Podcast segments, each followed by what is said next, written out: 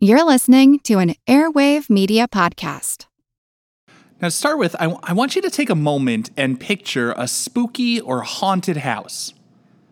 Got it in your mind? Now, most people are probably imagining an old, sort of dilapidated Victorian house. That's kind of the go-to image of, of the spooky old haunted house, the, the old Victorian, uh, sort of in disrepair. You ever wonder why?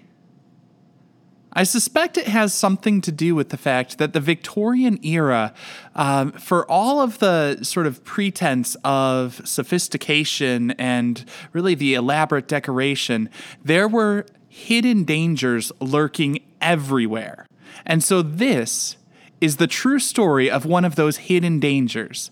This is the true and terrifying, bone chilling tale of the deadly wallpaper. I feel like who art Ed? Try to spice it. Who art it? Mr. Wood art Ed me. Good. Either way, it, it's ambiguous. It works on so many levels. I know. That's off to a great start. Welcome to Who Arted, the podcast where we explore visual arts in an audio medium. I'm your host, Kyle Wood.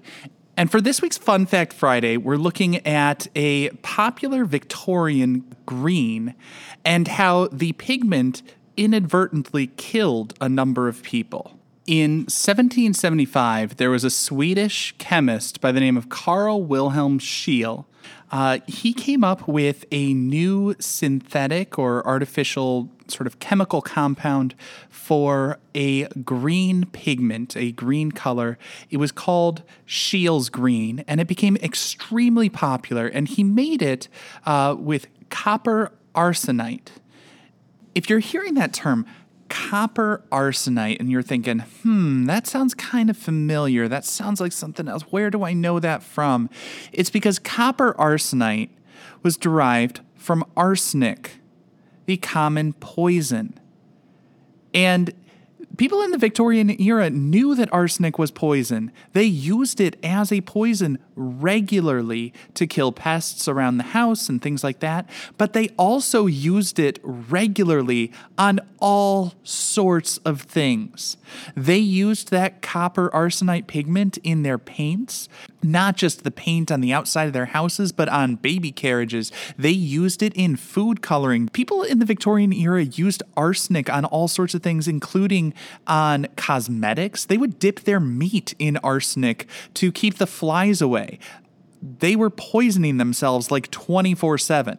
But in the Victorian era, like eh, chemical compounds and synthetic materials, they were seen just as progress. They were not really seen as something to be skeptical of by, by the population at large. So when Scheele's green came out and it was this synthetic pigment that was derived in a lab, people said, Sounds great. Let's put that on everything.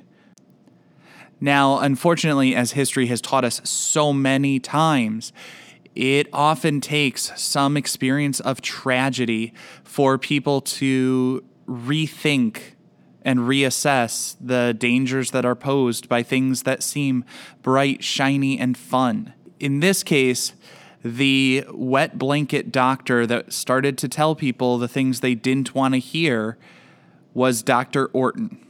Now, Dr. Orton was a family physician who was investigating, trying to figure out what was going on with a family that was tormented by illness, an illness that actually took the lives of all four of the children.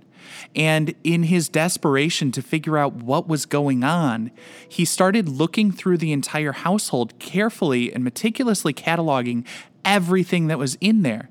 And he found that the living conditions seemed fine. The water was clean, the house was clean, but he did notice the bright green wallpaper. And what he came to find was that wallpaper colored with Scheele's green copper arsenite could actually release deadly vapors of arsenic that humid and damp, wet conditions can cause the arsenic to leach out in, in sort of a vapor. And even without that, sort of the arsenic can flake off of that. So even though they're not eating the wallpaper, they can still be poisoned by it. Of course, in any time, there are always people who take both sides of a controversy. And there were a number of people, artists like William Morris, who said, Oh, it's fine to have arsenic in these materials. Nobody's eaten the wallpaper.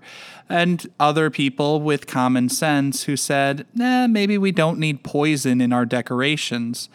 Um, ultimately, the anti poisoning crowd seemed to have won out, as even William Morris did have to start using other pigments. Um, he still contended that arsenic was fine, as an artist myself, I've used a number of different uh, chemicals and compounds that might be acceptable in one context, but would not be acceptable or safe to use in every context.